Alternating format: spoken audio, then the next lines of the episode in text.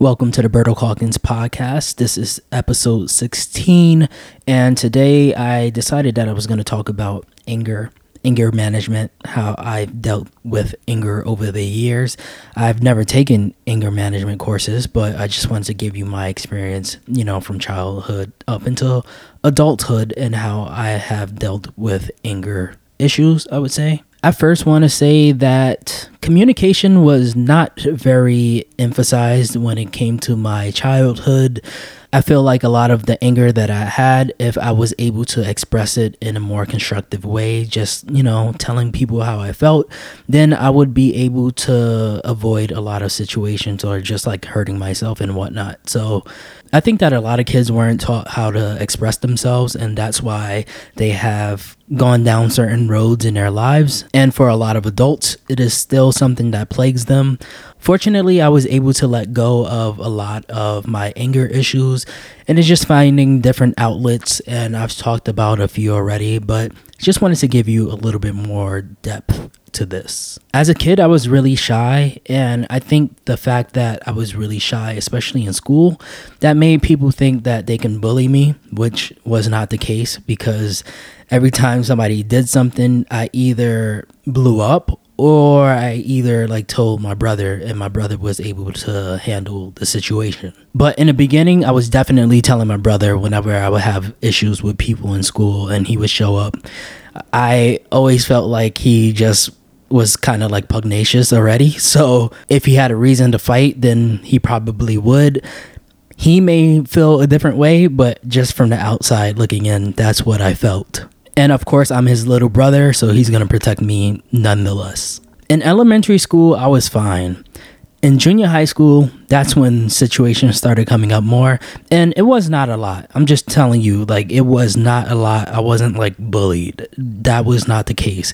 It would just be certain situations where people would think that they can bully me, and I just wouldn't allow it and it would be mostly other people that I would see fighting and stuff like that. Nobody really mess with me, but the times where people would mess with me, I really took it to heart, especially if I let something go. Because if I let something go, then I would think about it for a long time and I would hold a grudge and wait for a moment where they would do something again so I can react in a different way. And it may surprise you, but I've only had one fight in my entire life, like outside of family. I've only fought one person and I've been in many situations, but I think because of how I reacted to those situations, people knew that they did not want to mess with me. And I wasn't a hothead or anything like that. I was just a calm, chill person, but people like to prey on people like that. But I'm not the one. The one time that I did have a fight, it was because somebody spit like sunflower seeds on my back and I didn't realize it at first. I was actually on my brother's bike, like I was on the back of the bike and I heard like a spinning sound after I like saw a couple friends and I air quoted that. we're friends now, we're cool now, but I heard a spinning noise and then I showed my brother. I'm like, "Yo, do I have something on my back?" And then he was like, "Yeah, you do." And I looked at him like, yo, should I fight this kid? Like, I don't know why he did that. And he, he just shrugged his shoulders. So then that it was on. Like, I started fighting him. And I think I was probably like 13 years old, 12, I don't know, around that age. And I will tell you, like, I definitely beat him up, but I was just hitting him. I was hitting him, and he was like chasing me while crying at the same time, like trying to hit me. And the only touch that he had on me was like he hit my ear a little bit, very, very slightly. But the rest of the time, I was just punching him in the face, and I was, I, and I was laughing. I was laughing while punching him, and he was crying. So that was like the one real fight that I had, and I was so so young. Outside of that, there was a few times where I would have my anger kind of flare up, and I remember one time where I was playing basketball with a few of my friends, full court basketball. And I think one of my friends who's passed away since, um, RIP to him, but he he was hacking me or something like that when we were playing ball. I, I don't know. He he fouled me at one point, but it was just like I don't know what got into me, but my reaction was to punch him and I punched him in the stomach and he was fine. Like he was just like, what are you doing?